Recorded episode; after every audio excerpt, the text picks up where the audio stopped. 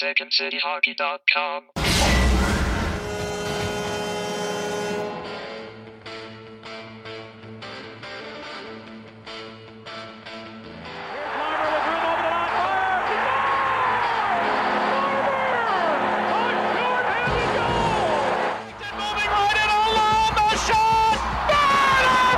Did it again? University of North Dakota, Jonathan Toews. Commit to us. Commit to the jersey. Commit their people here. Falling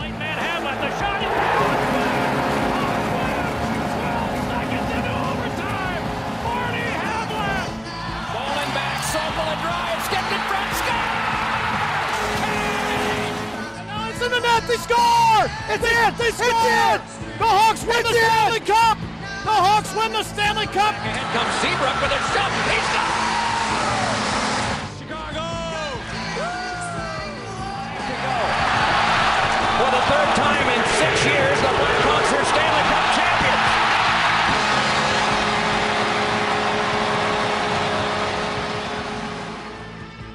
Hello and welcome to Monday Morning Deep Dish. My name is Shepard Price, and with me today, as always, uh, are LBR Hi. and Mel. Hey, what's up?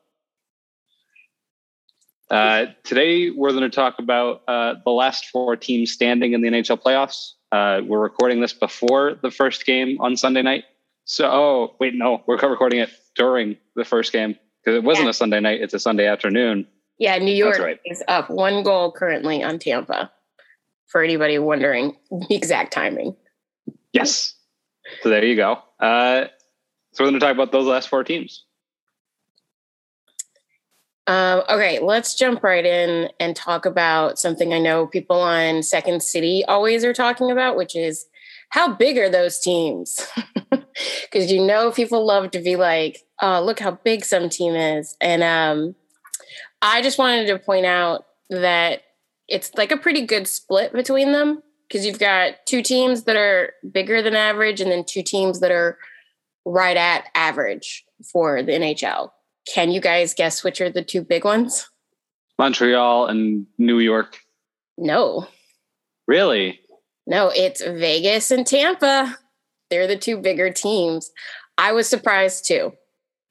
So, New York has, if you're going by defense, every one of these four teams has a defense that's over 200, you know, over averaging 205, which is above average for a defender in the NHL now, which is like 201, you know, so decent size over.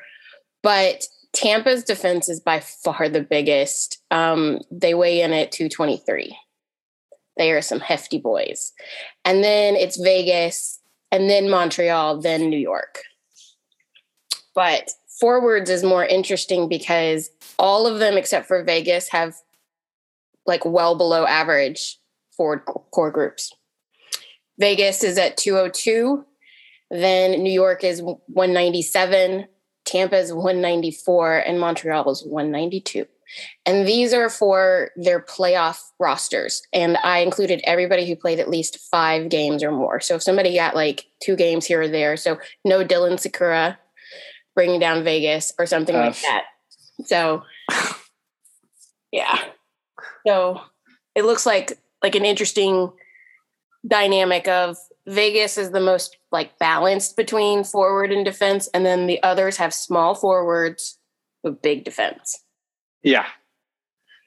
And I, I think I think part of the size for those two bigger teams is like a little bit un, low key, but it's also like big, big, big players making up like making up for like smaller players. Like on Vegas, you have Jonathan Marchessault. In Tampa Bay, you have Brayden Point, but you also have in Tampa Bay Bra- uh, Pat Maroon, and in Vegas, you have Ryan Reaves on the ice. Um, so those big, hefty guys kind of make up for those the, the smaller guys on the team. Yeah, and I mean Tampa added some size, and Tampa's pretty physical in terms of their forwards. So the fact that they're you know a below average forward size, but their forwards are actually pretty physical in terms of forechecking and hitting. Um, I think it's inter- it's an interesting thing because their defense isn't that physical, but their forwards are. So it's like the opposite of what you like what the like people who love to be like, oh, size is super important.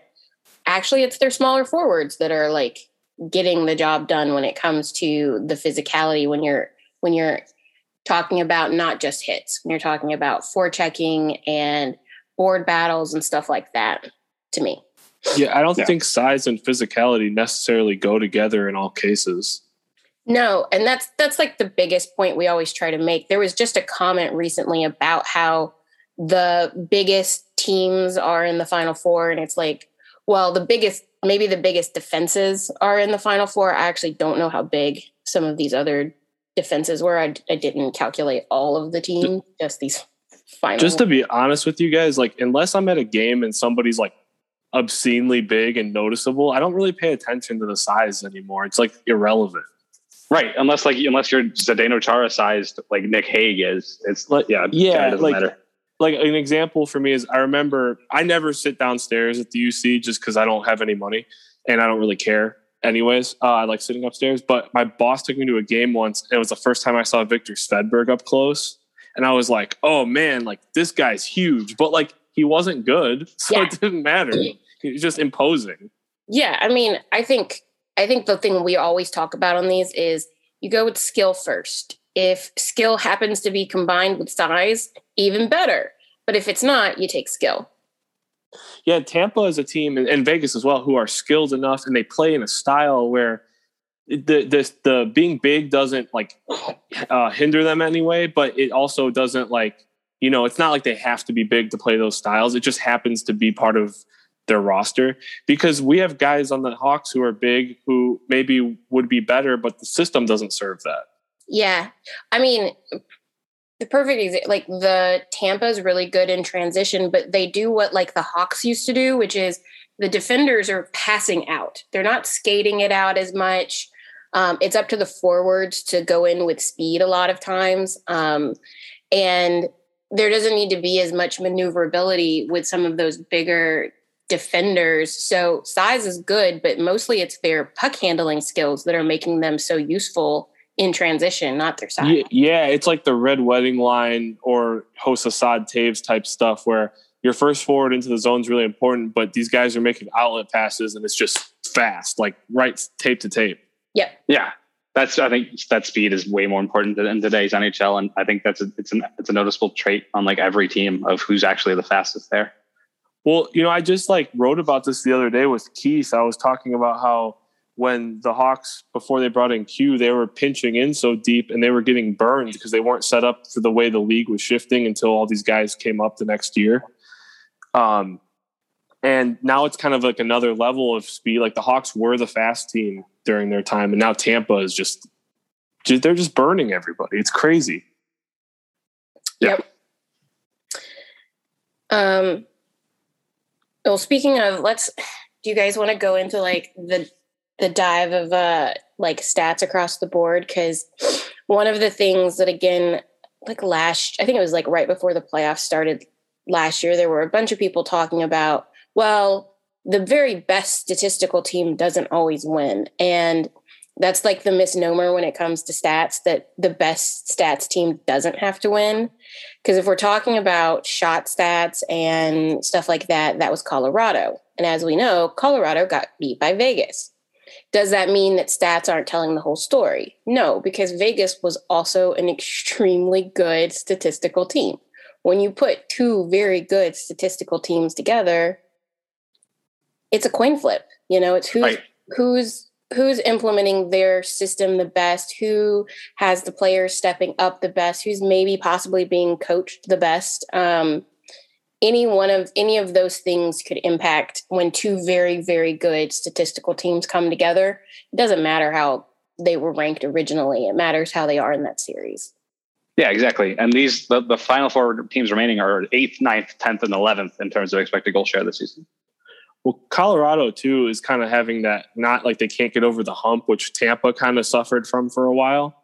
Yeah, Um, and and so like it's not like oh like you know they'll be okay obviously until unless they have to start losing guys or whatever is unless they can replace some of those guys. But uh, like you said, Vegas is just that good too. It's not like they oh the stats slide Like no, it's just they played a great team.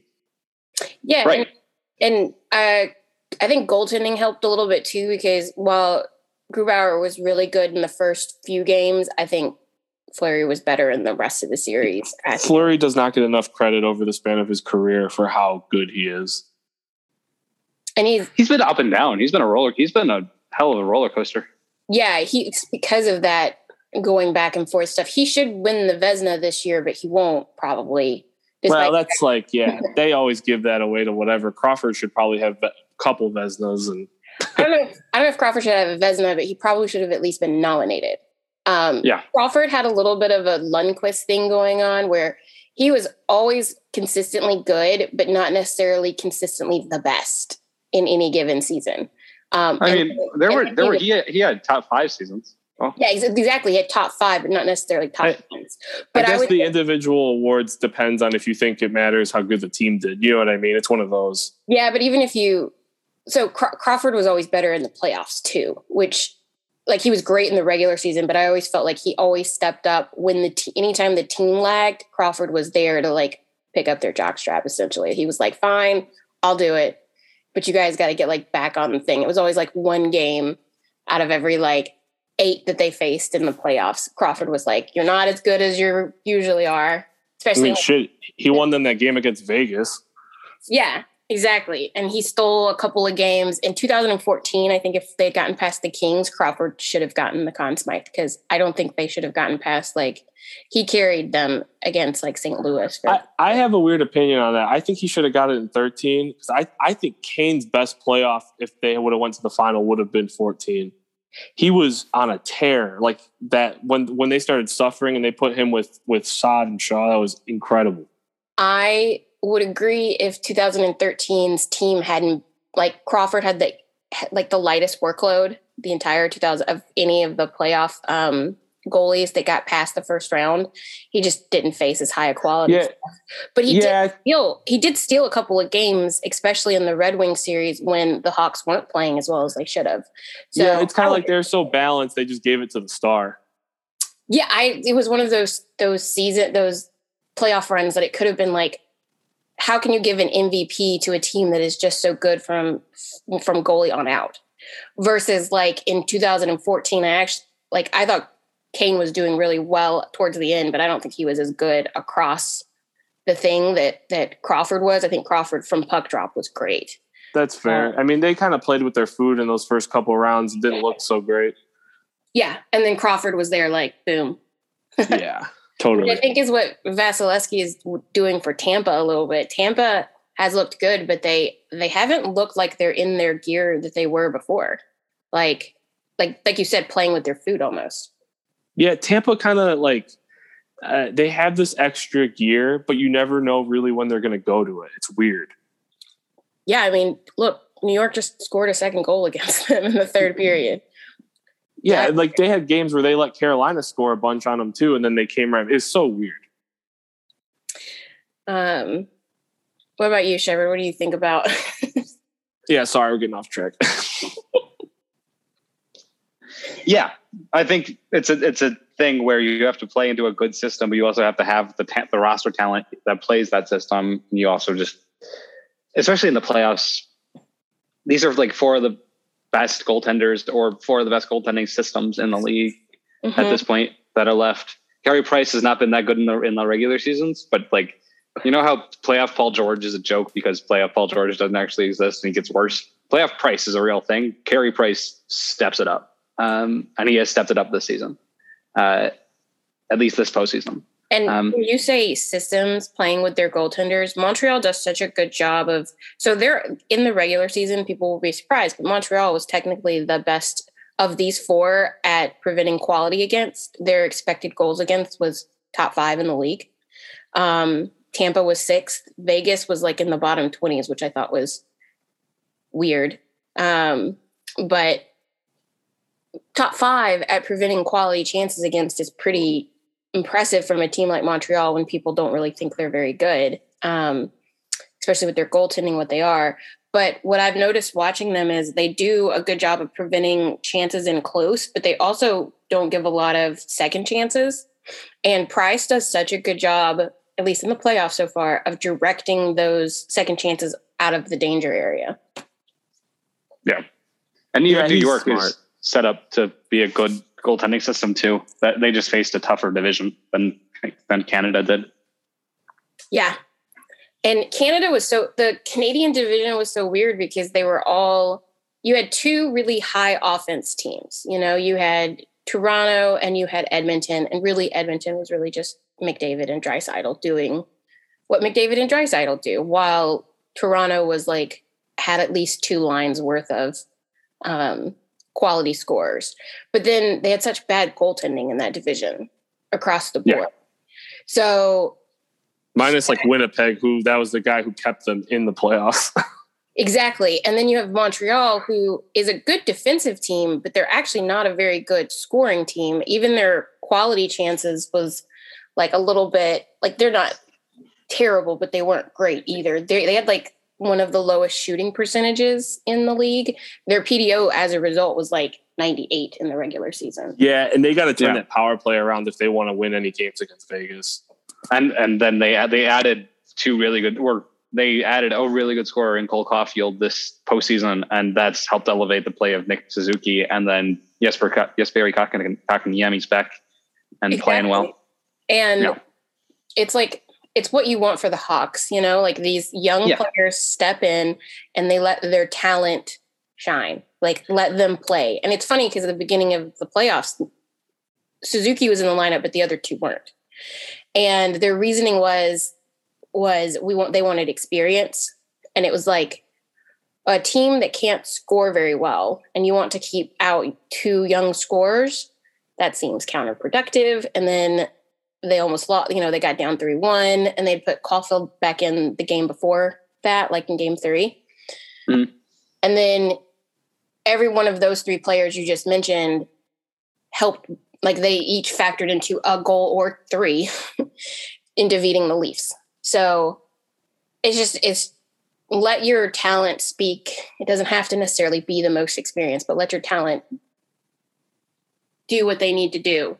Um, and in that case, it helped them score because that's the one thing that they struggled with. Montreal did. So Yeah. Montreal is cool because it's like, what were their questions going into the playoffs? Can they score? Well, turns out maybe they can if they let their kids play. Will their goaltending not suck? And look at this, Carey Price. Yeah. Being Carey Price up for the first time in like years. Montreal's roster is the weirdest thing to me because everybody's either over 30 or under 22. Yes. They're so split. Yeah, it's the thing with like uh, Montreal and like mirroring the Hawks is they're very different rosters, but like you said, uh, Caufield, uh, Kotkaniemi, and Suzuki, who Suzuki's a guy I actually really like a lot. Um, if the Hawks can do something like that with some of their young guys, have a scoring line, then you can get like how they get the secondary scoring from Tyler Toffoli. He doesn't have to be any kind of star. You can do that with the Hawks' older players, minus Kane, who's going to keep doing this thing. Yeah. Yeah, exactly. You don't need Jonathan Toews to score 40 goals. Like, you if you know, it's have just- Kubal, if you have, yeah, if you have Kubalik and like Kurashev with him, Yeah, exactly. Yeah. And then he's going to do what he does, and it's I mean, hopefully, and it's like that's uh, that's like a great example of that. It's like let the young guys score, but the Hawks have to be able to set up and cycle in their own zone for that to happen. Yeah, I mean, I mean the offensive zone rather. Yeah, and these all these teams are when you're talking about rush and forecheck because you know the Blackhawks had a problem with scoring almost entirely off the rush. They rushed a lot because they can't couldn't cycle, they couldn't set up, and they got all their chances off the rush, and they they didn't actually they had what you would consider like what did Corey what was his category called wasted offense for the Blackhawks. Yep. Mhm. That's where they sat. Well, Montreal and Vegas score both ways. Essentially, um, Montreal is more average, like they are like right, almost right in the center of those little categories, while Vegas scores a little bit more off the rush than they do off the forecheck. And then Tampa, which is a fast, speedy team, actually scores more off the forecheck.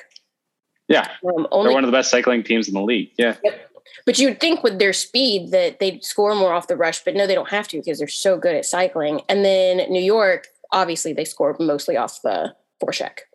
Um, really, they're but they're closer to average, and they're sub-average on um, the rush. And the only team, the only players that really do is Barzal, obviously, because he's really the only really quick player on um, New York. Yeah. But Mhm. Well, Tampa, this is what the Hawks used to do too. Is like you said, their forecheck's so good that if they can tilt the ice a little bit and get a face off in the offensive zone, even if they lose the draw, which they're pretty good in the dot, their forecheck is insane. So it's like a lot of times they're getting teams to cough up the puck down there. Yeah, and this is a perfect example of again somebody in the Second City comments said something about how Vegas beat Tampa with their forecheck. Not Tampa, uh, Colorado. Colorado was the best forechecking team in the league. They were also the best off the rush, so they just were really good at everything. But they were one of the best at forechecking, and they were good at that in the series. Vegas stopped Colorado by taking away their neutral zone play. And it was so Yep. smart and but but it wasn't the thing that people are like oh they like out hit them like you know they like just pulverize them. No no. They sat up in the neutral zone and just made them not be able to get in the zone and set up properly.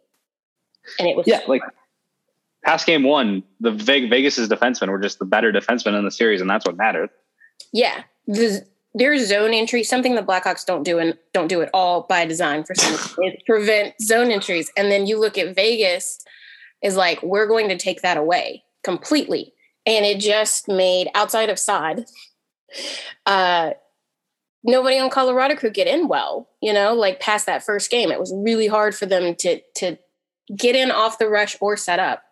And then you you know that's a Vegas is just a better balanced team than you would give the people give them credit for. Um, and I thought everything that they did was really smart. And I don't know if that was coaching because I know Shepard has thoughts about coaching.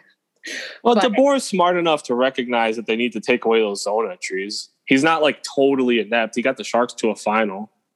Yeah. Yeah, but he kept Ryan Reaves in the lineup longer than he should have been, and he put him right back in the in the lineup in game well, four, that's which is yeah, that's that like old Canadian like mentality of like we gotta have like Q used to do that with guys, and I was like, dude, get these guys out of the friggin' lineup. He was at least smart enough to go, my defenders are very good at neutral zone play and pre- this type of this type of play that needs to happen against this team and set them up to do that, which some coaches just don't do enough of. Um, At least Yeah. Reaves could sort of move though. It's not like Brandon Bollig bad. Oleg actually with the penalties.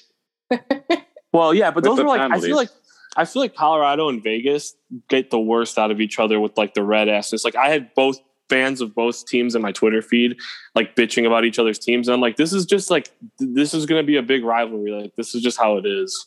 Because Vegas is not usually that bad with penalties either. Yeah. you know. That's true. Yeah. Yeah. You, so, do you want to? If you had to guess which team was the best rush team out of these final four, who would it be? Uh, Montreal. not New York. It's Vegas.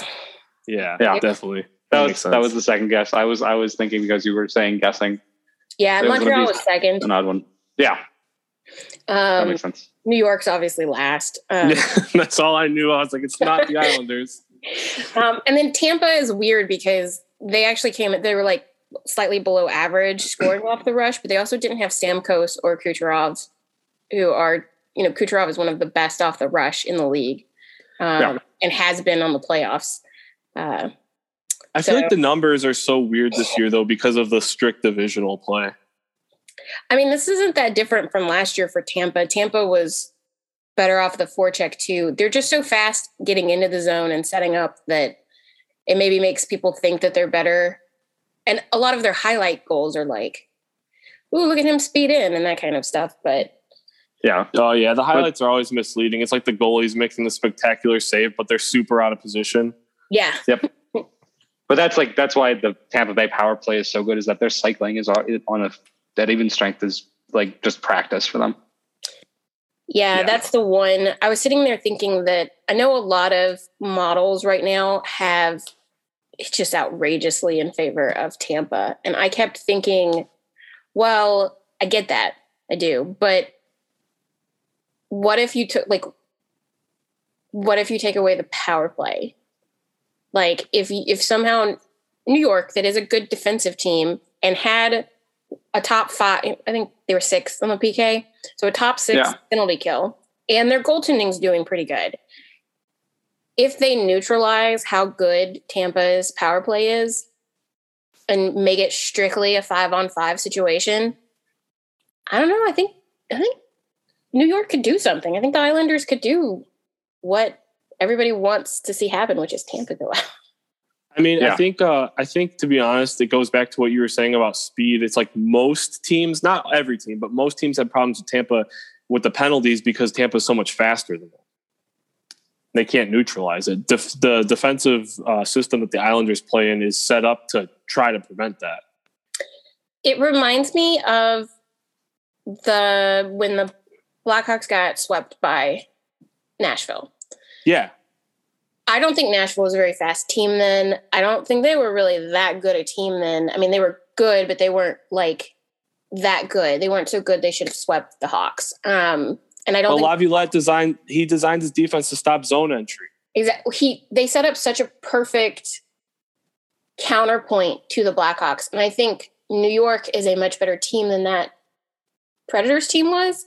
Oh yeah, And Tampa is obviously way better than that Blackhawks team was because that was like a mediocre at best Blackhawks team. They were better than that sweep indicated, but they weren't great as a team in general. yeah. Their win record that year was so misleading. Crawford carried that team, like Yep, and and Panarin and Kane doing their thing, but yep. but overall they were statistically a subpar to mediocre team at best. Um, You guys want to laugh real quick? I had tickets for that playoff series, but they were for Game Five. oh. I was like, oh damn. I almost Uh, went to the I almost went to the Nashville games, but I had like psyched myself out because the last two games I had gone to, they had lost, and I was like, "What if I'm a jinx?" Well, I it turns had out you weren't the jinx. no, they it just- wasn't. It wasn't. They were going to lose that. Yeah, they were. They lost those games anyway. Yeah, I had shows the two home games, so like that's fine because I don't play like the whole game, so I can sit on my laptop and like watch it. But I was like, oh, it's okay. We got nothing going on for Game Five. We get the tickets, and then they just have no chance. And they could have won the one game at least in I think they- overtime. there were two games that the Blackhawks probably could have won or should have won, maybe. Um, Was it? There was like a 1-0 game to start the series, right? there were, yeah, and there were. Yeah. I, I remember correctly, and I might be just lying, but the Blackhawks were statistically better in two games, and some of that might have been score effects. Yeah, their shooting percentage was also shit. it really was. Um, so. Rare. so, I mean, okay, who who on these teams are you think if if any of these teams make it pretty far, who do you think could be a Conn Smythe for each of them?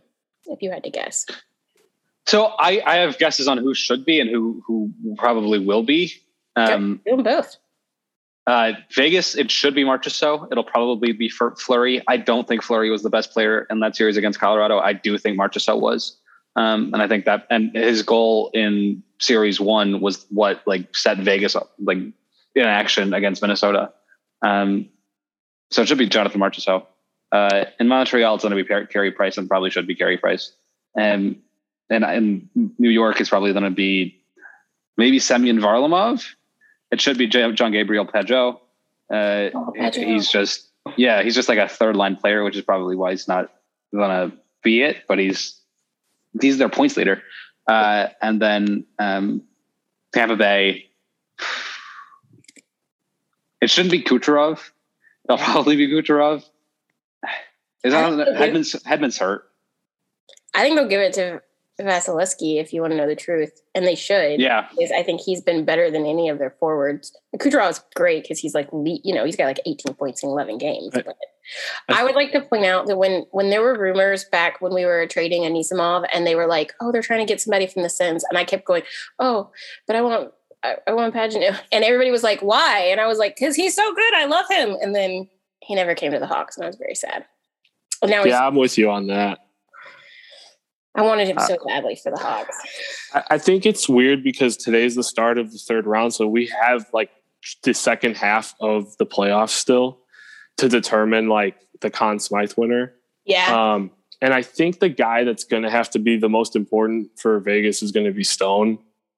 because like go going into these next two rounds, if they go all the way, like he's he, he might not have the points to get the Conn Smythe at the end of the day, but he's just like doing the two way thing so well. I mean, yes, but he's he's he's arguably not not even the most important player on his line because Max Pacioretty has been far more important. Yeah, for possibly. I mean, Vegas has so many good players too. It's like one of I, the the thing I've noticed recently is they just give the Conn Smythe to whoever like the star is. Like I feel like there's guys who shouldn't have gotten it, but like they got it because they were like the guy. Didn't Sidney Crosby win it back to back years when he absolutely shouldn't have won either of them? No, I think he, he won. No, he, the, the second time it was fine because they didn't have a Mm. guy who stood out. But Malkin. Kessel should Kess, nah, Kessel should have. I'll tell you. It, it was it was Kessel and Malkin. Those were the two guys who should have won Conn Smythe. I ordered uh, game one of that final in 17. I ordered the white Crosby jersey with the final patch, and I said they're winning this in six in this jersey, and he's getting the Conn Smythe. And my gamble paid off for the first time ever because I can never guess that stuff right. But I just said, and since then it's been like Crosby, Crosby, Ovechkin, uh, Ryan O'Reilly, but that was an anomaly. Screw the that, that was the worst Stanley Cup final of all time. Uh, last year was Hedman, right? Yeah. Yeah, so it's like, is Ryan O'Reilly even that good though? I thought he deserved it. Um, I thought he Career wise, I mean. no, but he had a Yeah. very good playoffs. And Tarasenko was like he came in hurt, and I Yeah, don't. he He's a- was like not good because he was messed No. up. Yeah, O'Reilly's I a just- really good two, for two way center though. He's he's good at what he does. he's a good player, but I just mean I feel like that's going to be a trivia question one day that somebody's going to get wrong somewhere. Who won the Conn Smythe in 2019? Yeah, but there was nobody else. So I think you're right that they do give it to the star if a team is like, who can be your MVP? Like you can make so many um, arguments. Like 2013 is a perfect example. Like if Corey Crawford had won Conn Smythe, everybody would have like, yeah, that's great. Patrick Kane winning. I think Toews could have won. You know, like Yeah, 15 was the only Hawks year where it was like clear cut. yeah, you were obviously like Keith is doing like three defenders work right now. You know, like Well, yeah, their third pairing was like Kyle Cumiskey and David Rundblad, and TVR got in there. I think I was like, what the fuck? They And then- won. And then when Oduya like was like had a his arm was completely done, and it was like, okay, now you're just being silly. Yeah, like poor Michael Rozsival like broke his like ankle in half. Yeah, ankles shouldn't go that. And people were- the next year they're so harsh on him. I'm like, this dude almost like lost his foot out there. Yeah, poor guy. He didn't even get to go. Like he didn't even um get to Tampa, not Tampa, back to Chicago in time. So like he didn't even get to go out on the ice when they were doing the cup stuff. He had to do it later, and he had his little like Oh, little little bicycle they give. yeah, with the one you know, like scooter thing. Yeah, and it was like, oh. Poor Rozsival. he was serviceable. He, he ate the Hawks up in 2012. yeah i mean that was that's one of those things where you're like he was a good fit for the way that q wanted that bottom pairing to play from Yeah. finish so give him credit for that even if he was slow as fuck Well, do you guys remember like because like I obviously didn't know each other th- during these finals, but like uh just you knew like Duncan Keith's getting a half hour tonight, like going into the game. Like Yeah. Quenneville just would ride it, and he, he never like faltered. Like he just did his thing. yeah Keith's arguably the most important Blackhawk from- from 2010 from the, during the, the Cup run Yeah, years. I I said that uh, in the piece I wrote. I was like, you know, he's not the Kane or Toews, but like if without him, they do they build those teams? You know.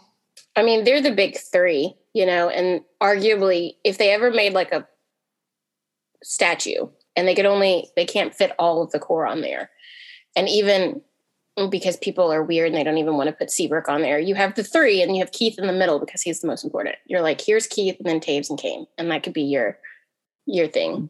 Because Yeah, I feel like they'll probably do some kind of like Ring of Honor group thing because of all the guys that won three.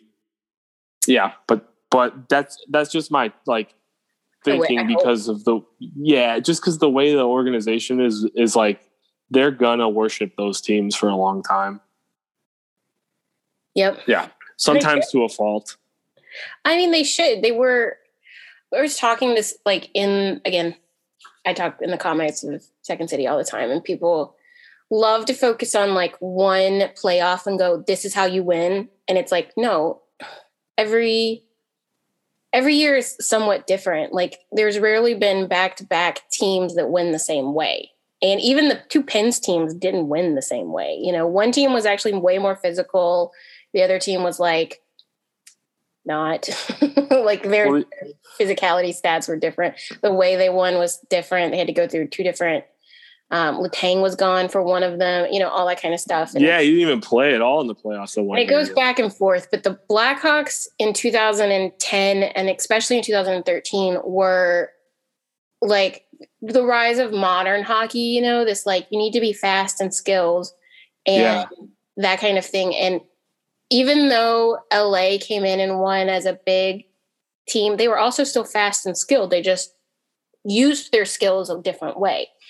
And it's the the Chicago team should be like we should just be really happy that we got to see them and hope that they can recapture that. I hope that they can. I mean,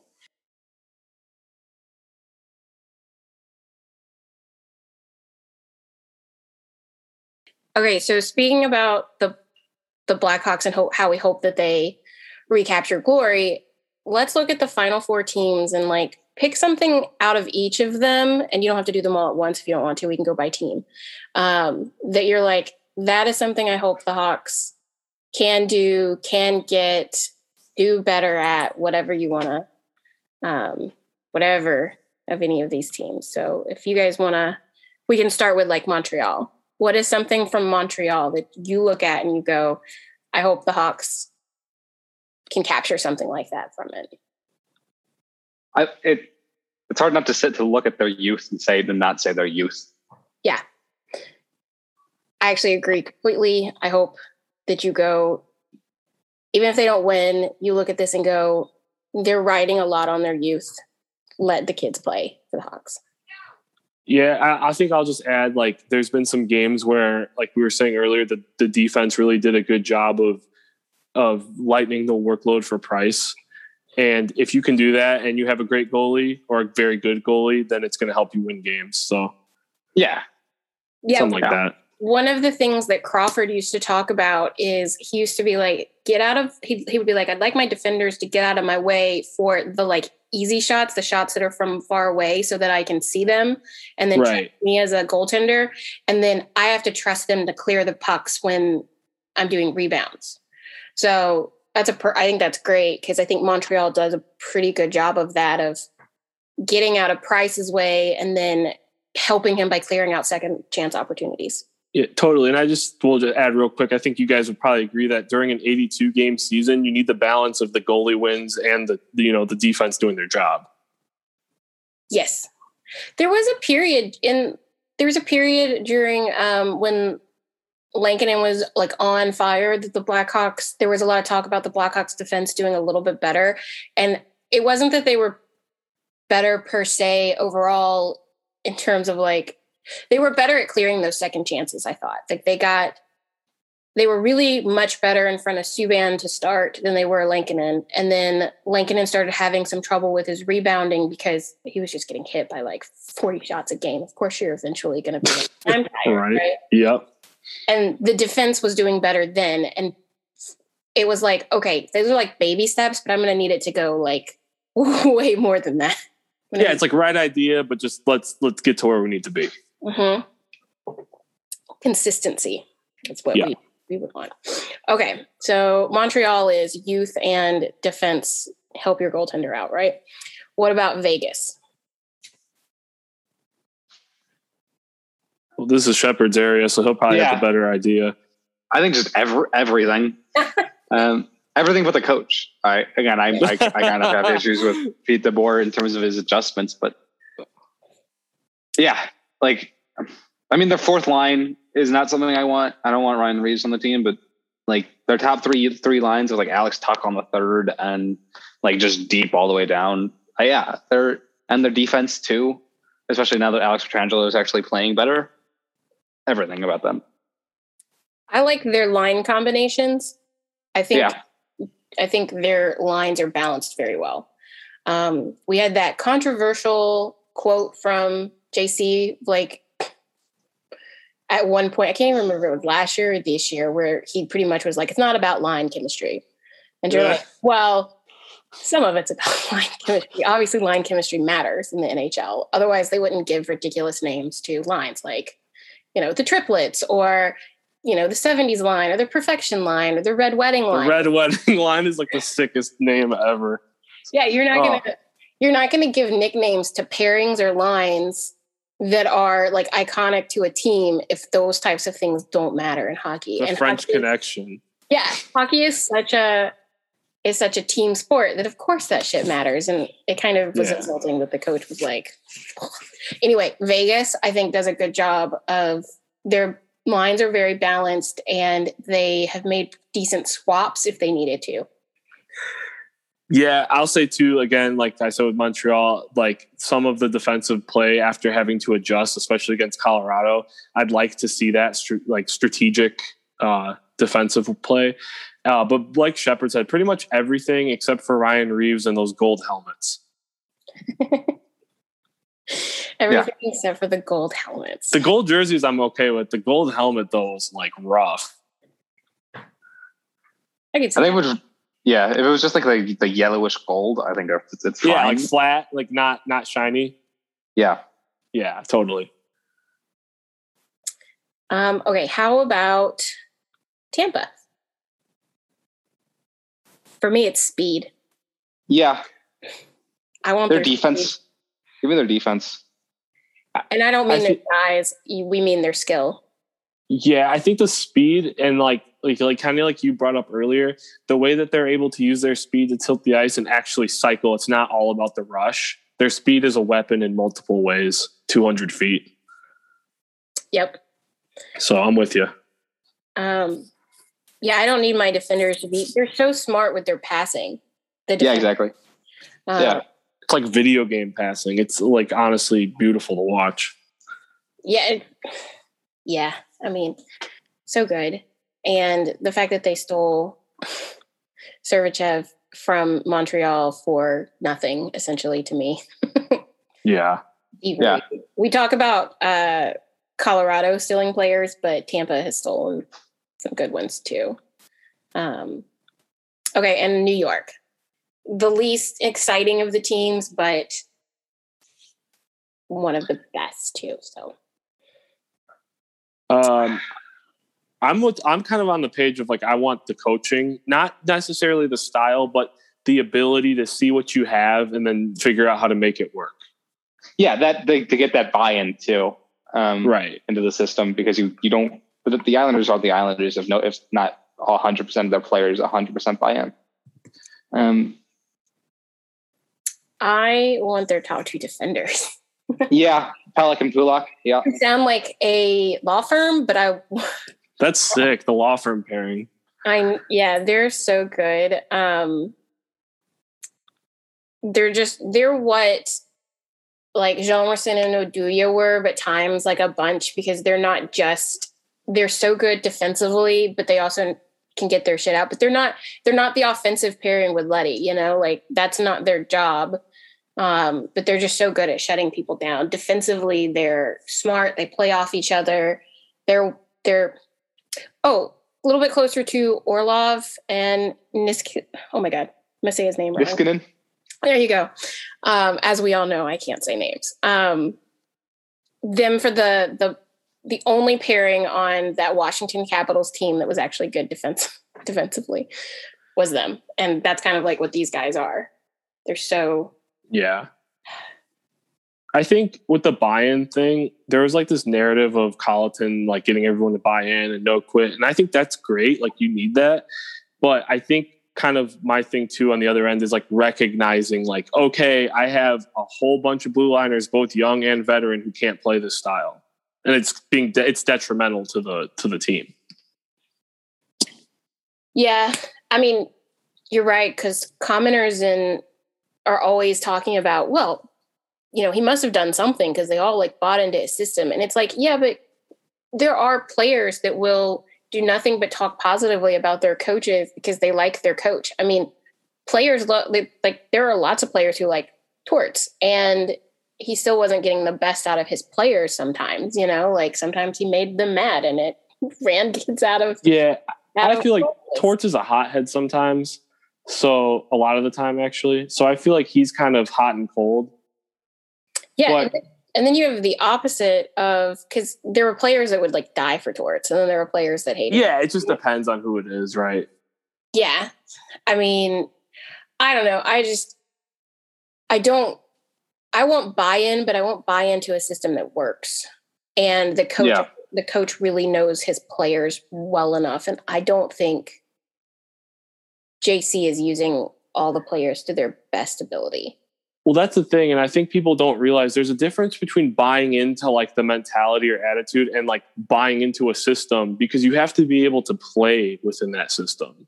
And they were all so bad at it. I mean, like the veterans, it's like it's it's fair to say that the young guys are going to have a- an adjustment period to the NHL in general, but like all of the veterans were have even even Connor Murphy and Duncan Keith and de Haan, you know, like we harp on Zadorov, but those guys made their fair share of mistakes too. Yeah, and de Haan is an interesting example because if you're talking about because people will be like, hey, they lots of teams play man on man, and it's like, okay, and they play hybrid versions of that, but nobody plays what Chicago plays, and nobody plays what Carolina plays, and because they play a type of man on man, they're not the same. They do things differently in them, and de Haan came from a man on man system and still was like couldn't fucking do shit you know like he he and it's not just injuries that hurt him obviously that did but he wasn't as good in chicago as he was in carolina. And We- yeah, you have- yeah are different enough even though they both are technically some type of hybrid man on man they were different enough that he was out there going okay i gotta switch. What am i doing? What, what's happening here? That's the thing I, I tried to explain to a lot of people and I drove me crazy is when you play defense like that, you have to be on the same exact page. So that requires having regular partners and then knowing this is where I switch. I do not go there. Like, you know, two guys behind the net by design is not a good system. Yeah, the players always got mad whenever somebody would. I think there was one to Murphy, and Murphy was like, "Well, it's not by design." And then JC's like wish-washy answer was like, "It's not by design. It's you know they make a decision." And it's like, well, if the decision is up to the player, then but it, but it's an option, and it's somewhat by design. You're not giving them like a concrete. Don't do that. Yeah, or like two guys at the same point too, is like on the opposite end of the spectrum. Yeah. So Yeah, sorry to go off on a tangent. It's just like we want to see them play responsible defense. yeah, Yeah. We're not just like, oh, this is the same conversation we've had for like five months. The Blackhawks have such like we're not trying to say that they have like the best roster they could have had this last year because I don't I don't know if even a really good coach, like a great coach, like an established coach came in and just like if you just plopped Barry Trotz in there, right? You know, and then tried to make them the Islanders. I don't think it would work. Um I think it might have been better, but I don't think it would have worked. And Trotz is a great example. So we're talking about the Islanders and how because people are like, well, Patrick Kane and DeBrincat couldn't work in that type of system because that's not the type of players they are. First of all, DeBrincat could because he Yeah. is. But but look at like the way that they're using um Barzal sometimes and then um Palms a lot because they're like shooting them into the zone. I think Trotz would know exactly what to do with the Patrick Kane. Yeah, well, look at his Caps team that they won with. Yeah, exactly. So I mean it's Patrick Kane's going to be a weapon on any team. That's that's like, you know, it is what it is. Yeah. And Tampa's a really great defensive team, but they Kucherov doesn't play defense very well and they let him do what he needs to do and he's their best offensive player by far. So Yeah, I think you could plop Kane DeBrincat on any of these teams and they'd be great. I think you could drop Kubalik. I think you could drop a lot of these players and these coaches would know how to use them better. Um yeah, agreed. Especially Kubalik. yeah. Kubalik's ice time is just so weird to me. Him and Kurashev, man, it's just ugh. I can understand Kurashev a little bit better because he's a young guy, but I don't understand Kubalik. Even when That's he was fair. playing, even when he was playing for, on the top line with Toews, he wasn't getting top line minutes. He was getting at most second line minutes, which No, and he's been consistently good in both ends. Like good enough to earn that time. yeah. But what do we know? We just write about the team. We don't have any coaching experience, though. Up until a couple years ago, we had as much North American Yeah. Oh man. That's always Yeah. another point that people love to bring up. They're like, "Well, he's an actual coach," and it's like, "I'm okay." That's true. That's factually true. But does he? He doesn't really have that much experience. Let's. Yeah, I mean, I'm not trying to say that I'd be a better coach by any means. I just think that because I we know. are fans of the team and we want to, you know, we want to have conversation about it. We have to point out the flaws that we're recognizing uh, that are coming in patterns. It's not just random. You know, it's the same shit over and over. Yep. Yep. Yep. Yeah. Mm. Well, we'll bring it back to the these four. Let's let's make a prediction. Who do you think is going to win Tampa, New York? Who do you think is going to win Montreal, Vegas? Any? Uh, I mean, they're Well- they're not doing well today, but Tampa, uh, uh, they just lost two to one. yep. Um, and Tampa, Tampa, Vegas. see, like I want to, I want to say Tampa, Vegas, but I feel like to spite me, the universe is going to take us back to the '70s, and it's going to be Islanders versus versus Montreal, and it might be the most boring final ever. I don't. I wonder if they would be that boring because I think Yeah, maybe not. They wouldn't be as bad as the Jets in Montreal, which was like watching paint dry. Um, yeah, I mean, like I don't know. I, I kind of tend to agree with Shepard just because it's hard to like when you look at the rosters, it's usually like who has more Hall of Famers at this point. You know what I mean? Like Western Conference Final and Stanley Cup Final are very much like you gotta you gotta have the guys. Uh, except when you're the Bruins and you just let the Blues shit on you. It's true. Um, I was, they're all super close, but I was reading a tweet that was, you know, like expected goals are like, every, you know, they're they're not all exactly the same across the board for different modelers. Um, and top down hockey has, like, they rank them, and Montreal technically has conference finalists when you rank them by um, five on five expected goals for percentage. Montreal's top 53.6%. Then it's the Islanders, 53.1. Then it's Vegas, 53.1. So tied with the Islanders. And it's Tampa, 52.5. So at this point, I don't, I'm like, it really depends on how which which team executes what they need to do. Obviously, the Islanders executed what they needed to do today. And I think if there was any team that could stop Tampa, it might be the Islanders. Yeah, it's a team that can play defense like the Islanders can. Yep. Yeah, I agree. I think also too with Montreal, they just like I said it earlier, they got to get that power play going if they want to score on Vegas. I think Vegas is going to beat Montreal. Um, I think Vegas is really good, but I don't like. I think they're better than people are giving them credit for, but I don't think they're quite up to Vegas's standards yet. Um, and I don't think they have as many surprising players that like to do what the Wild did, which was keep Vegas on their toes a little bit more. Um, and Vegas, I think, learned from the Wild how to tackle Colorado. Um, I think we all learned from the Wild what to expect next year with uh, Kaprizov in our division. Capri Sun. He's gonna be so. I do like watching him play. The way that Oh, he's, he's is so interesting to me. The way that he does. Yeah, he's got a really. he's so fun to watch. He's just, if the if the Hawks are playing the same defense, he's going to carve them up.